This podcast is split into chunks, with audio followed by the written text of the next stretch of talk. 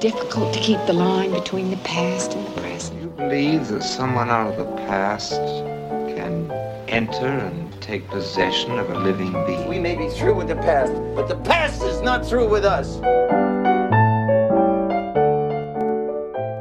Welcome to the Next Picture Show, a movie of the week podcast devoted to a classic film and how it shaped our thoughts on a recent release. I'm Keith Phipps here with Genevieve Koski. Scott Tobias. Today we're wait, what are we doing again? Don't you remember, Keith? Keith, are you okay? Do you need us to jog your memory?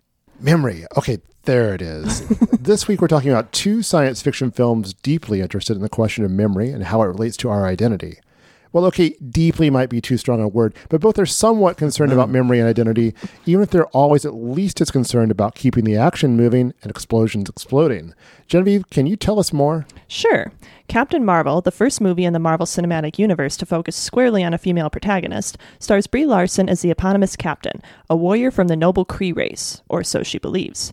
She's having a hard time remembering all the details of her past, and that issue gets even more complicated when she crash lands in 1995 Los Angeles. Her predicament reminded us a lot of another science fiction action hero, Douglas Quaid, the protagonist of Paul Verhoeven's 1990 film Total Recall, in which Arnold Schwarzenegger plays just an ordinary construction worker who dreams of someday going to Mars. But is it a dream? Spoiler, it actually, who knows? We'll get into that and other questions raised by Total Recall after the break.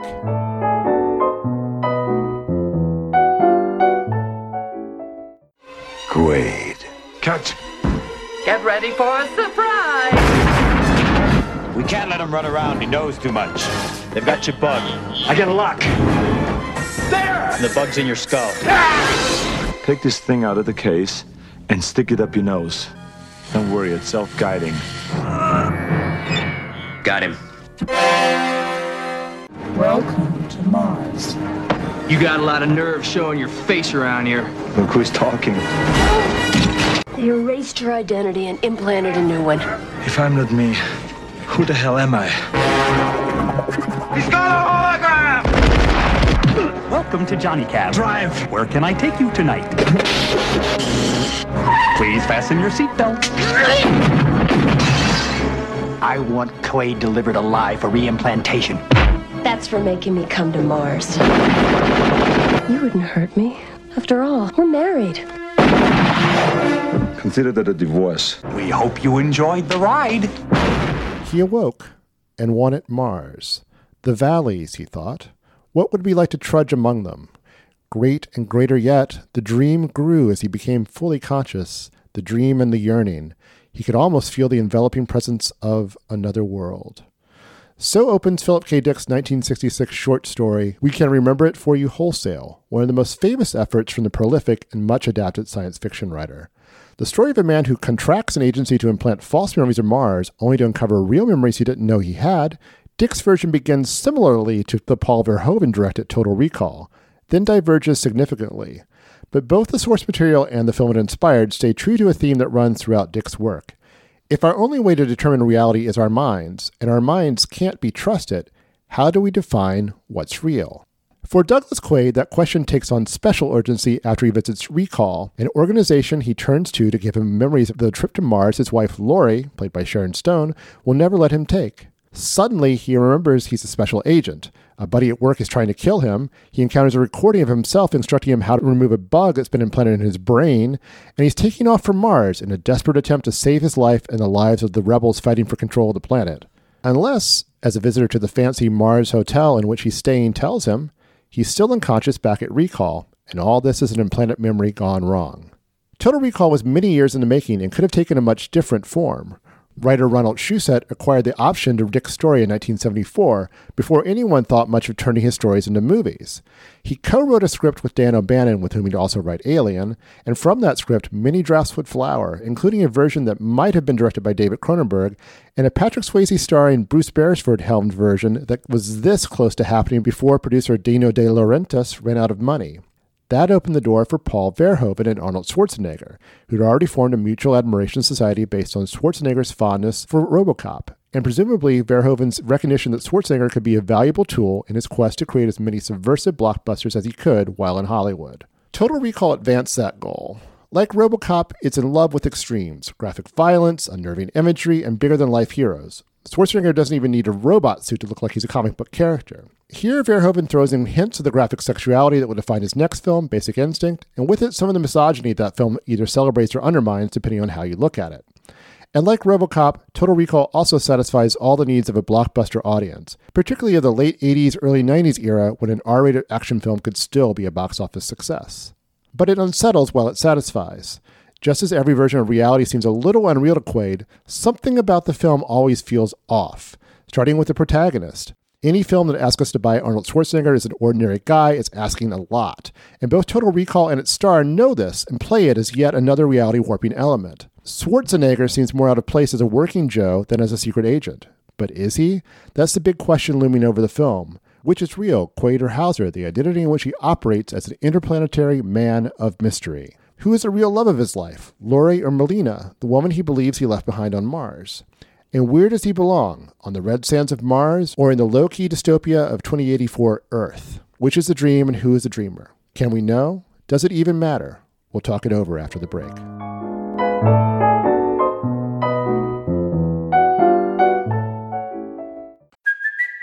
It's Kaley Cuoco for Priceline. Ready to go to your happy place for a happy price? Well, why didn't you say so? Just download the Priceline app right now and save up to 60% on hotels. So, whether it's Cousin Kevin's Kazoo concert in Kansas City, go Kevin, or Becky's Bachelorette Bash in Bermuda, you never have to miss a trip ever again. So, download the Priceline app today. Your savings are waiting. Go to your happy place for a happy price. Go to your happy price, Priceline.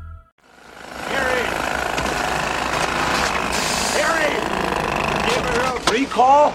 Recall? You know where they sell those fake memories. Oh, recall! Recall, recall, recall! You thinking of going there? I don't know. Maybe. Well, don't! Why not? A friend of mine tried one of their special offers, nearly got himself lobotomized. No shit. Don't fuck with your brain, pal. It ain't worth it. All right, guys. I saw this movie as an excited 17 year old who kind of fallen in love with Robocop and wanted more, and it had me every step of the way with twists I did not see coming.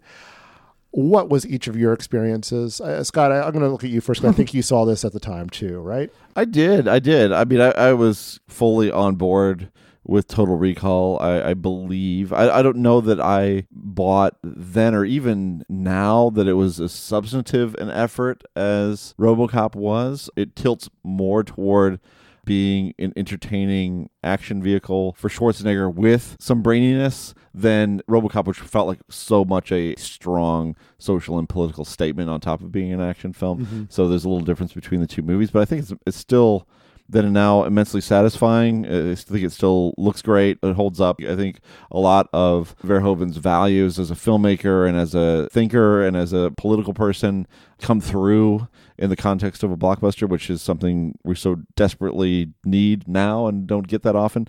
So uh, I had a good time revisiting it. And you had not seen it before at all. No, right? I, I, saw this movie for the first time as a tired 35 year old. So my uh, reaction to it was perhaps a little more muted than yours was the first time you saw it, Keith. But yeah, I still don't really know what to think of this film. And uh, Scott, you kind of put your finger on what I'm having trouble wrapping my mind around, which is the Verhovenness of it. Because like the I, like I, I do like Paul Verhoeven's work for like I like RoboCop and I really like Starship Troopers, and so I was expecting a little more overt satire, commentary, whatever you want to call it, than this movie delivered. And watching it, I felt a lot more like it was like I was watching a sort of straight ahead action movie. And like, I think maybe just on my first trip through, I was so captivated by the look of this and the effects of it and the weird Arnold Schwarzenegger performance in the middle of it that I mm. was having trouble picking up on those elements in the story that were kind of subversive or satirizing action movies of, of this vein. It felt a lot more sincere than I expected a, a Paul Verhoeven movie to be. Mm-hmm. Um, but I, you know, in reading about the film since then, I gather that other people maybe do see those things in there a little more than I did. So maybe it just is something that comes out on multiple viewings a little more. It was a fun film to watch. It was a fun film to look at. I don't know if to, if I can quite say that I I liked it, um, and I kind of have a lot of trouble with Arnold Schwarzenegger as a center of a film most of the time. Like he rarely works for me. Mm. Um, with apologies to Matt Singer and uh, anyone else who Yeah, who a pretty big apology yeah, to Matt yeah. Singer. but you know, we we all have our things. His thing is Arnold Schwarzenegger, and my thing is not Schwarzenegger. so, uh, when I, t- I told a couple people we were doing this film for the podcast, and both of them were very enthusiastic about the idea of revisiting this film, and both of them immediately said, "I don't know if you're gonna like it." and uh, you know, they were they were mostly right, but uh, not maybe not for the reasons they thought, uh, which were, is the violence. You know, and I'm kind of known for being a little violence averse, uh, Yeah. but the the type of violence in this movie that is so stylized, so heightened, Gruesome. yeah, but also kind of beautiful to look at in a way just in terms of how it is done in the film like i i feel like i want to watch a 2 hour making of this film more than i want to watch this film again it's like Rob Bottin again. Yeah. Uh, just the effects of this film, the gross out, the violence is so effective and, and really just as extreme as could possibly be in any moment. You know, it's just like, oh, well, this is, there's this uh, large pole. Maybe they, we can just like, stick that through somebody's head. uh, There's like lots of moments like that in the movie. Yeah, I, I think a lot of that, and, and I, I agree with this. Isn't RoboCop? It's not all the way as tuned into the satire as it can be, but I think he's really interested in uh, how to take the violence of of such movies at the time and make it both kind of you know horribly beautiful as, as you're pointing out and, and compelling but also kind of like do i really want to watch this? I mean do i really want to see this? And, and also like moments of having the hero and it's tempered a little bit in the moment, but having the hero use someone's body as a human shield, Yeah, yeah. I mean, That, that, not. that escalator sequence is incredible, It- right? It is incredible, and like one way you can always tell a hero from a villain in a movie is in a crowd scene, the villain just push people out of the way, and the hero say "excuse me," and that's just not the case here, you know. And I, I, I it's just to me that like eh, kind of mentioned above, but like there's just something a little bit off about every moment in this movie. You know, we'll get into the question of, of what's real and what's not, but even the fact that all the scenes on Mars kind of look like elaborate movie sets. To me, I think that even that kind of feeds into the is this really happening or not uh, tone of the movie. I mean, I I've, I find all that stuff. I mean, the more you think about it, I think the more you can find the thought that's put into it. I think it also falls in a really interesting place in Schwarzenegger's career when he's just starting to play with his image some. You know, I, he's been the straightforward action star for a, for a long time and had had huge success doing it. But this is his first action movie he's made after Twins, and it almost seems like he's trying to meet those two instincts halfway and here. it came out the same year as Kindergarten Cop, same year which, which yeah. was the 1990 Arnold Schwarzenegger film of my youth. is is it no, no it's not a tumor it is a tumor yeah, yeah all right. It's not a Uh, tumor. it's not a tumor uh, but having him play an ordinary guy it just it just doesn't register as, as right you know it, it just Mhm. registers as, as either comic or satirical or just kind of unreal I think with Schwarzenegger, it really the casting ends up being something you just have to accept uh, in, in the sense that he's going to be Arnold Schwarzenegger. If you put him in the context of a Terminator movie, his robotic nature makes a lot of sense, and there's a kind of a charisma there. But if you do place him in a role like this as a you know wor- working class guy, that it doesn't quite work. I Well, mean, well, fortunately, and- and fortunately, the film has a built-in mechanism to say, "Hey, this is actually not." right who he could be. He could be this other person, a secret agent, and maybe that maybe you're going to find him more persuasive in in that role. But but but what, Schwar- what Schwarzenegger is just a presence, and and, and he's going to give you a good, powerful physical presence and a certain kind of clunky charisma in these types of roles that kind of works, but it's definitely not perfect. It can't be perfect because he's not a perfect actor. By Well, yeah, and it's also putting him in a semi comedic role. I mean, like there are comedic beats in this movie that he is expected to carry off. I'm thinking of the pretty terrible line about wanting a divorce. Consider that a divorce. yeah. yeah. um, Terrible. Come on, that's a that's a. That, I, am clapping. I'm in the theater clapping in that moment. yeah. I, I mean, wait, you really are? Or- okay. but then but then you feel but but again I then I think you feel maybe you are. It is played as, as, as an applause moment, but then if you're giving any thought to it, it's like, did I really just clap at that? I mean, I, I mean, that's, part of me, I feel like, and this is even, you know, Basic Instinct is basically this writ large, but I, I feel like the hatred directed at Sharon Stone's character. I think there's a, self consciousness to it there. you're either watching someone's delusions of it doing this, or watching a, as we always are with movies, watching some kind of fantasy, and, and like part of your fantasy being able to, you know, have a very good reason to, to put a bullet through your wife's head is, sort of an ugly thing, to, ugly kind of mindset to be in, and it makes you think about that. That's that is true. Or Though- you just though- cheer along like a, yeah, like a you know, whichever. unfortunately, yeah. yeah, I think that's I think that's probably tr- true. I, I kind of wish I felt like I was, you know, being asked to interrogate that moment more than I was. I, but I think I don't know. I think if you step back from this movie, it asks you to think about, eh, you know, really examine everything. I mean, I mean, the one thing I will say for the film that really came through for me in a big way this time was Venusville, for one, uh, Mhm. and just how much I felt for um, the people who populated that that area, including Dean Norris. Wait, which one's Dean? Who's Dean Norris? He was uh, one of the mutants. It was Dean oh, Norris. oh, totally with the Yeah. the Yeah. the face. Oh, Okay, wow, yeah, okay. with with the suggestive anatomy face. But but I, but consider like the- you know, there's so much product placement and like ads, and it just felt like this is like a vision of a corporate space that we're so used to seeing now, much more Mhm. even more even than 1990. And then you add on to the fact that that that it very much is a corporate space that is being controlled by. Cohagen and his goons, and that the very air that, the, that these people are breathing that is you know subject to to be shut off without anyone caring. I mean, that's a pretty powerful message. I think that, that that's where the film really kind of got to me, both politically and and kind of emotionally, because I felt you felt like, boy, this is just kind of this group of of misfits who is who are just confined to this world where they're dependent on you know a malevolent corporate overseer. including the little kid, the little mutant kid. Yeah. How can you, how can your heart not go out to the little mutant kid? You know. Yeah. Yeah, I, I was also really fascinated with the Mars dynamic, but the look of it too. Like, I mean, I, I do love Venusville, and I, you know what? I, I'll just say it. I even like the three boobs. I think Oh, that, that's great. yeah, No. you know, I'm, I'm I'm not afraid to say it. It makes you think. Yeah. it does. It does. Um, but anyway, back to Mars. Like the whole story of the resistance, rebellion, whatever you want to call it, that's kind of happening there. Like it, it's really fascinating to me because of you know these these issues that you speak of, Scott, that it that it brings up. It, the film doesn't give us enough of it for my liking because it keeps turning back to this this character, you know, and, and what he's what he's going through. And this resistance just you know has to do with his story that's happening. But it's just kind of an example of like so much of this movie, I'm more interested in the world than the story mm-hmm. that's being told. And again, I think that a lot of that is tied more to the character of Quaid and the performance than necessarily the the narrative.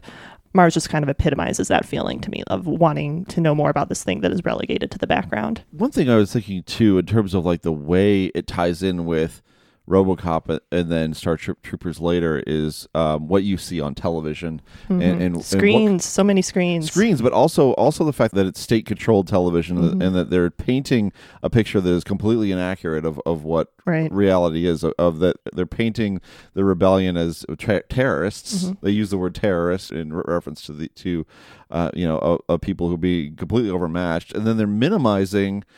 Uh, the amount of violence that's actually occurring in that situation, they're making it seem like there's less conflict and less unrest on Mars than than there actually is. And I mean, and that is something that we see over and over in RoboCop and in especially Sp- Starship Troopers when the government literally controls the media and can kind of present these images as fact and that people accept them as fact. And I mean, we, we and of course then that got me thinking about what's happening right now with Venezuela and Mhm. with you know the Trump administration claiming that aid trucks were, were being destroyed by the Maduro government and, and that being not the case. So it's like this is all very dangerous stuff and it's stuff that, that Verhoeven was always interested in and on top of while he was in the middle of making these huge Hollywood spectacles. Yeah, I mean, I did want to talk about the politics of this movie, and I I think you may have unpacked it pretty thoroughly just there. I'm not sure it really goes much deeper than a basic sympathy for the underclass and, and a distrust of government propaganda, but I think that goes a long way. I mean, I, I think that it's part of what makes this film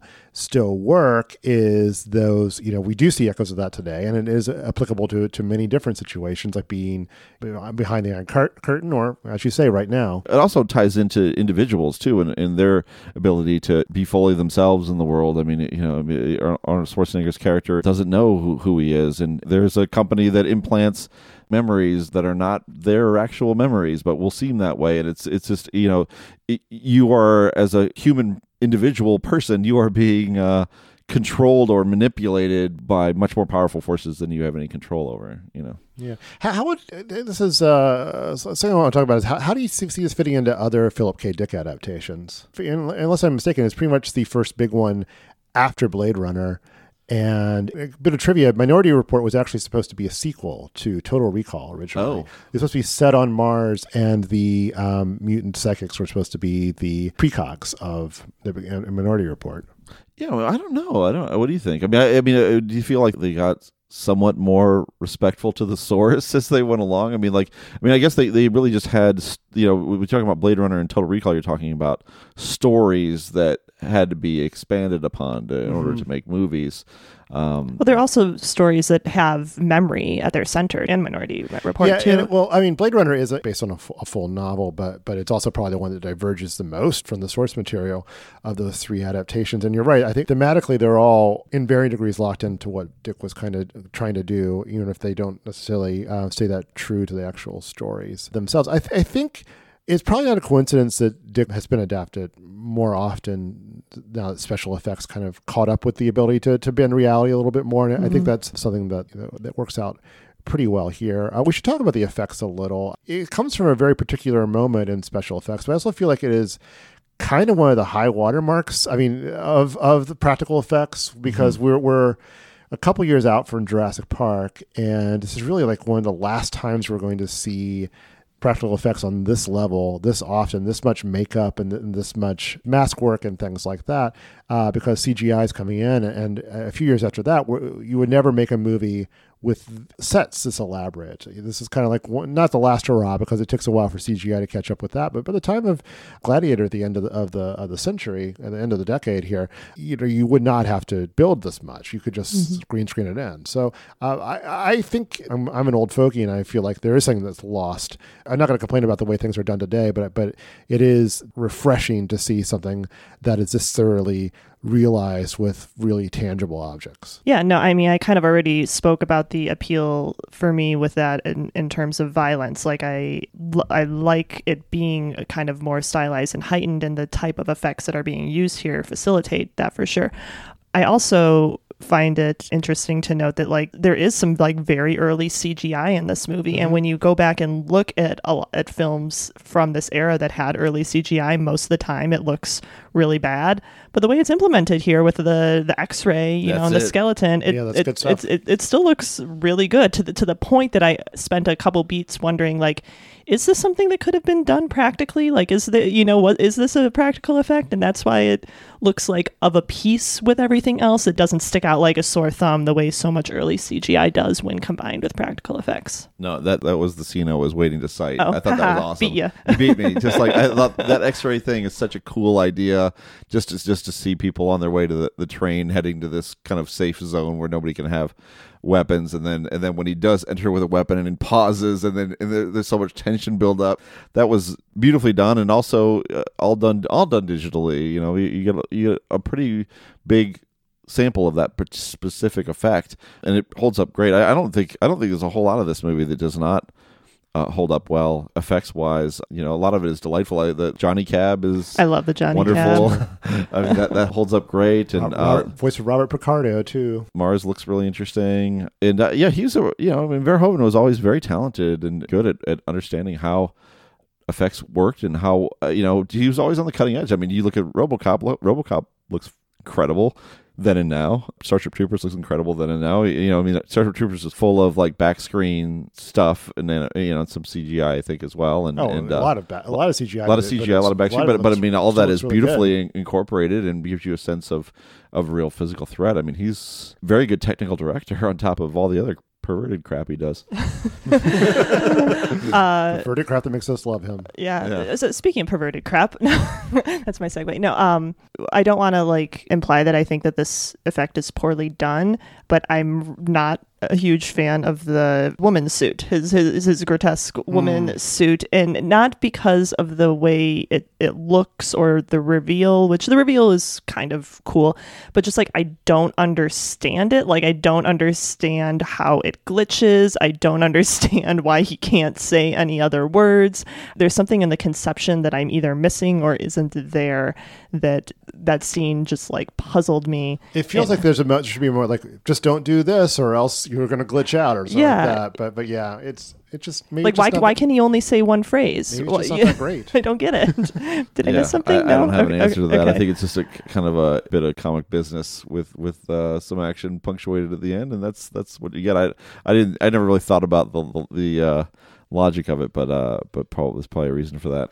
Uh, so the million dollar question here is I want to get everyone's opinion Mhm. on whether or not what happens in this film is real, whether or not he actually is a secret agent, these are hidden memories, or he's still on the chair somewhere at recall.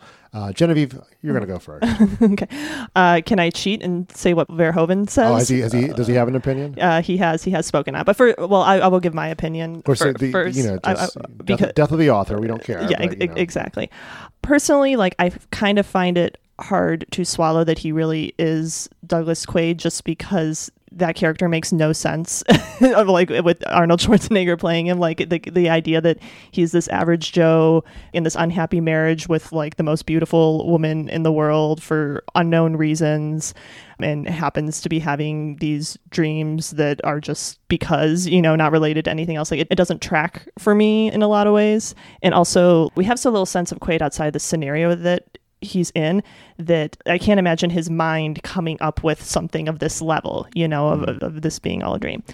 But as for what verhoeven says basically either it could be either. And he, and he says and I, and I wanted it to be that way because i felt that it was if you want to use a very big word postmodern. I felt that basically i should not say this is true and this is not true. I wanted and we worked with gary goldman in that not the original writers very hard to make both consistent and that both would be true Hmm. so the answer according to the director is both but i choose to say it is not a dream and it is all just a ridiculous over the top action uh, Yeah, I mean, I. I think he's Carl Hauser. I mean, I think he's the agent, and I mean, the the, the journey we go um, on in this film is that the life on Earth uh, is Douglas Quaid, the construction worker, is the false one, and that and that the whole film is a journey about him discovering who he actually is, and and, and coming and returning to that. To, to the life that he was meant to have with the person he was meant to be with. and, get, and getting another chance to be a, a hero or a, version of a hero because like hauser is a, a,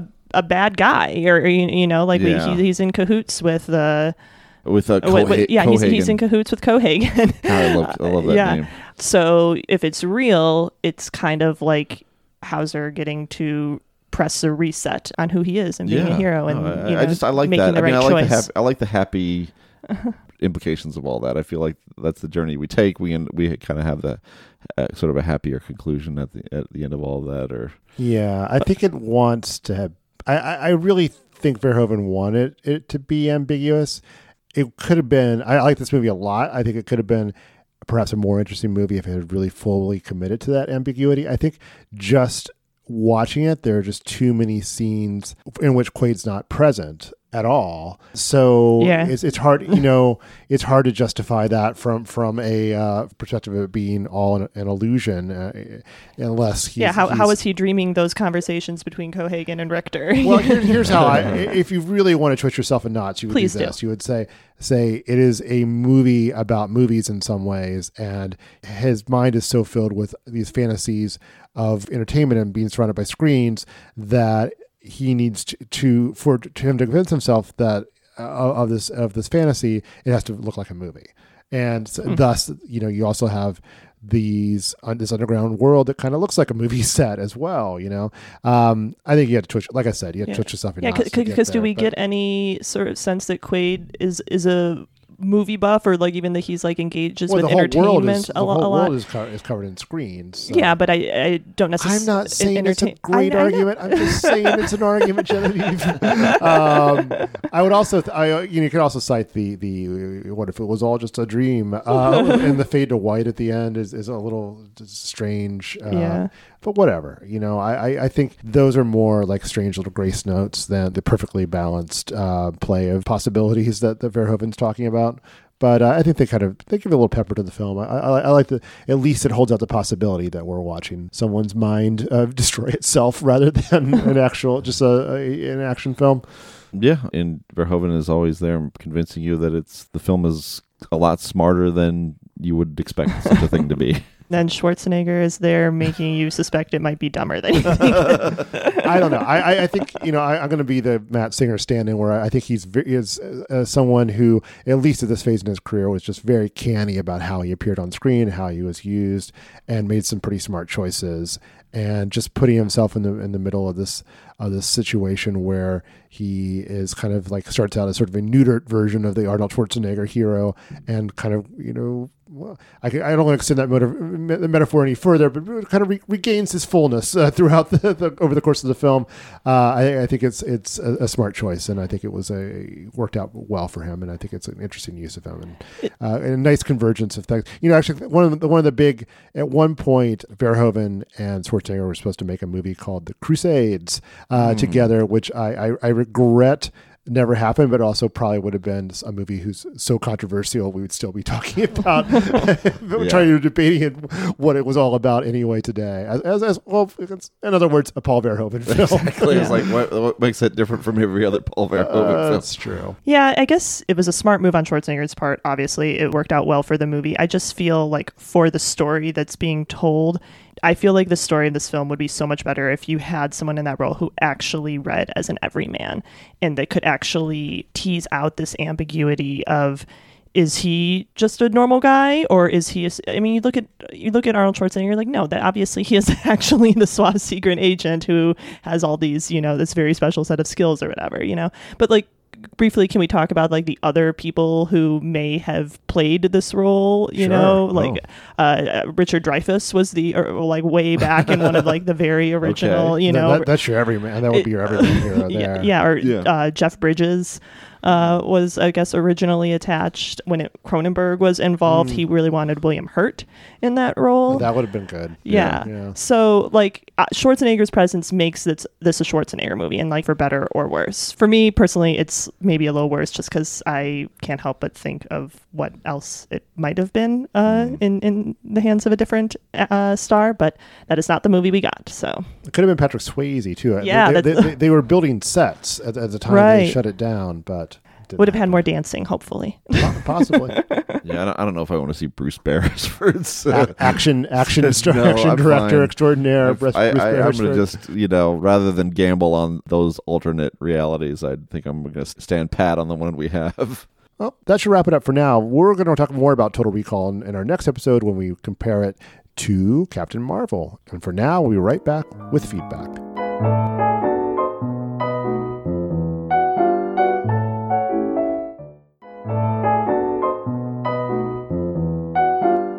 Now it's time for feedback when our listeners weigh in with their responses to recent episodes and anything else in the world of film. Scott, what have you got for us? A listener named Ryan wrote in with an email that promised it would touch on too many things at once. And it did. or at least too many to feature here. But we wanted to share Ryan's thoughts on our pairing of A Bucket of Blood and Velvet Buzzsaw.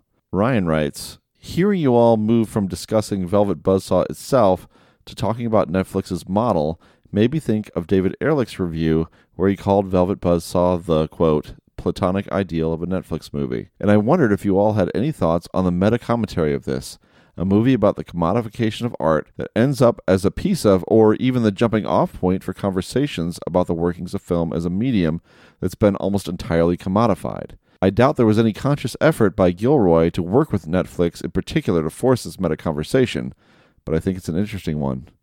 It is interesting. Good job, David Ehrlich.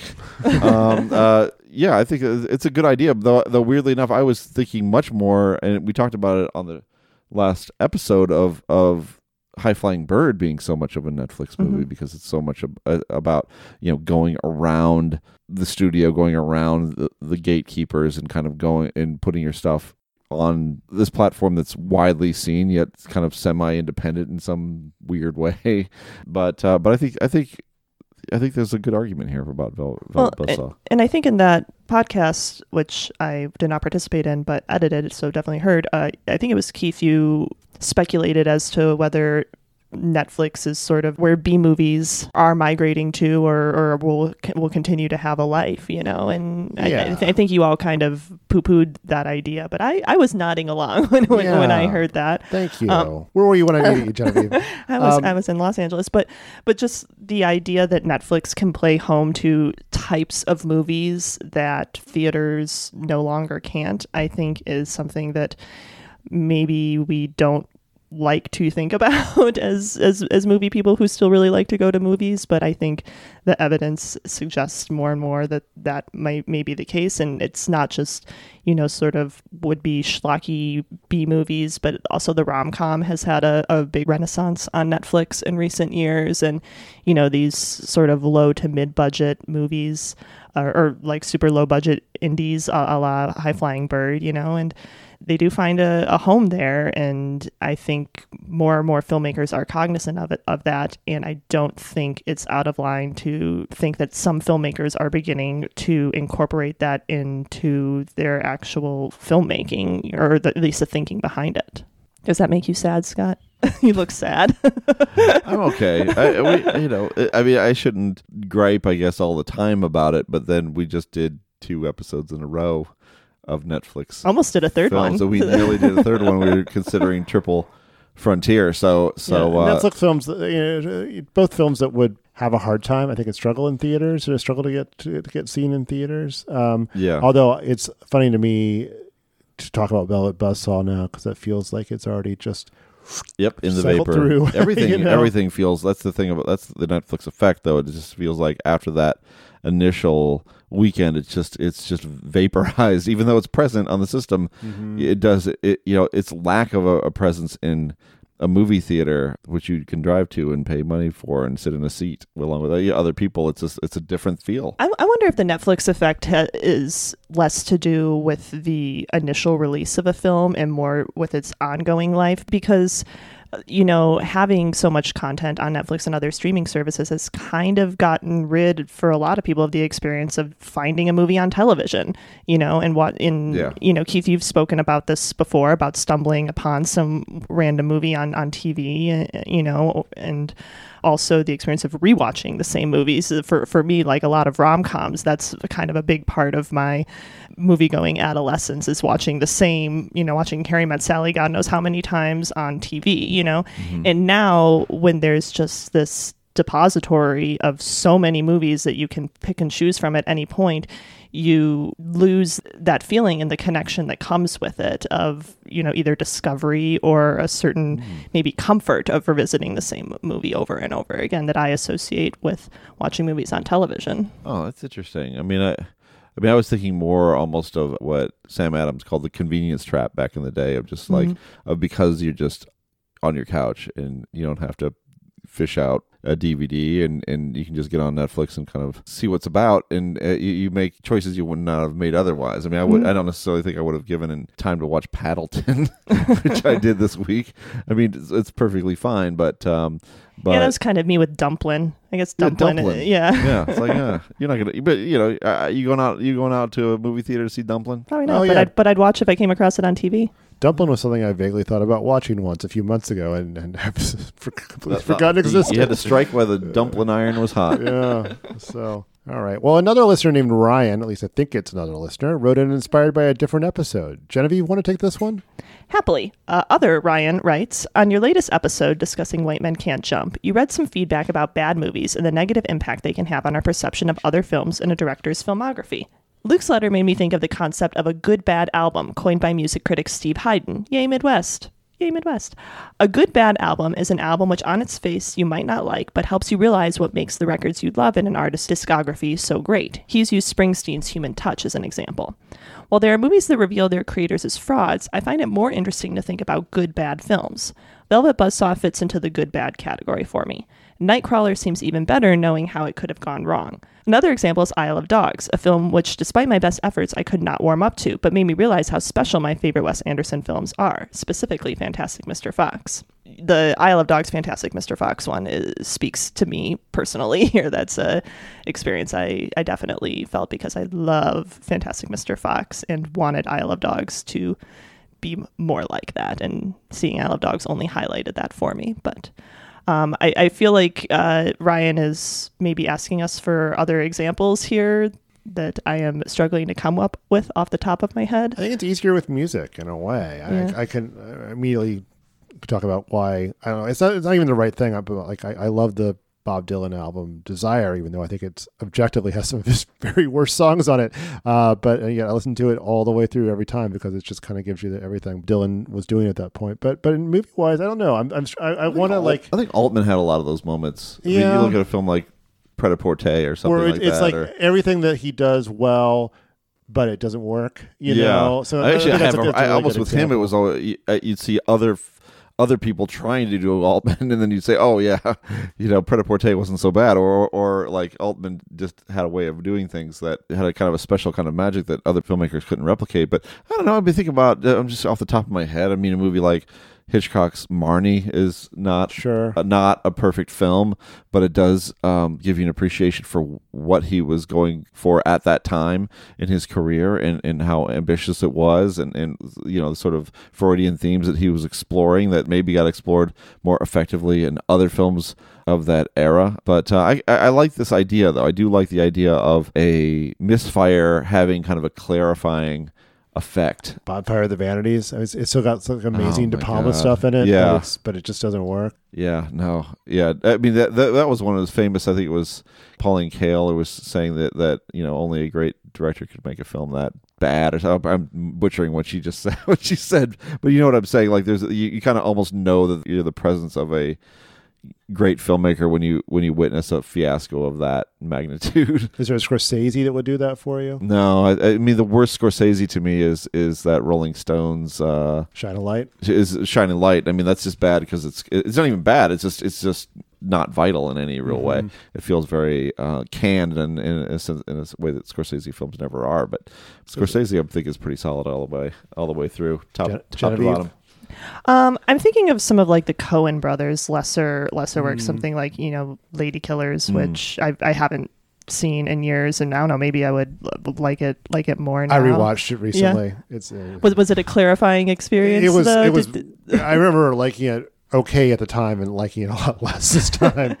uh, but yes, I think that's, Yeah. that's actually a pretty good example of, Yeah. of what he's talking about. Right, yeah, like they they are filmmakers who, you know, even when they're doing their thing not particularly well, it's still very clearly their thing and you can see it kind of tentacling out uh, in better pieces of their filmography, I think. Definitely, I like this concept though. I'm gonna, I'm gonna think about it some more. You know, perhaps you know if anyone out there is listening and wants to uh, have their own examples, write in and we can keep this conversation going. Totally. All right. Finally, uh, we want to direct everyone to our Facebook page, well, just in general, because it's great. But uh, we shared a work of a listener named Enrico who created a kind of alternate universe timeline of possible pairings we could have done. It's really good, and you know we probably should have done some of those. Uh, while we're at it, we should we went back and forth with a few other movies this week. So in an alternate universe, we could, we could have done uh, Captain Marvel and and The Hidden, which is a, a great 80s cult science fiction film about someone who's searching for an alien who can shapeshift in LA. And what was the other one we, we, we came Spellbound. close? Yeah, close to Spellbound. We were because of really the- close to the- Spellbound. Hitchcock, but that, Amnesia. that that one came down to it not being very Yeah, available at, at all. It's only you know a great film by one of the greatest directors Yeah. ever. Why why should it be conveniently available anywhere? But what was the other one, Scott? Uh, compared to Captain Yeah, Captain, Captain Marvel. Marvel, Yeah, Bourne Identity. A, That's a, a- right. a listener wrote in with Bourne Identity. Bourne Identity would have been a good one. It, it would have been good. We I- almost did a we almost did a last minute switch switch to that, but uh, Yeah. you know we might get around to the Bournes one of these days. yeah. Well, we always appreciate it when our listeners share their thoughts and their recommendations. If you feel so inclined, write in and we may feature your response on a future episode or post it on Facebook for discussion. To reach us, you can leave a short voicemail at 773 234 9730 or email us at comments at nextpictureshow.net.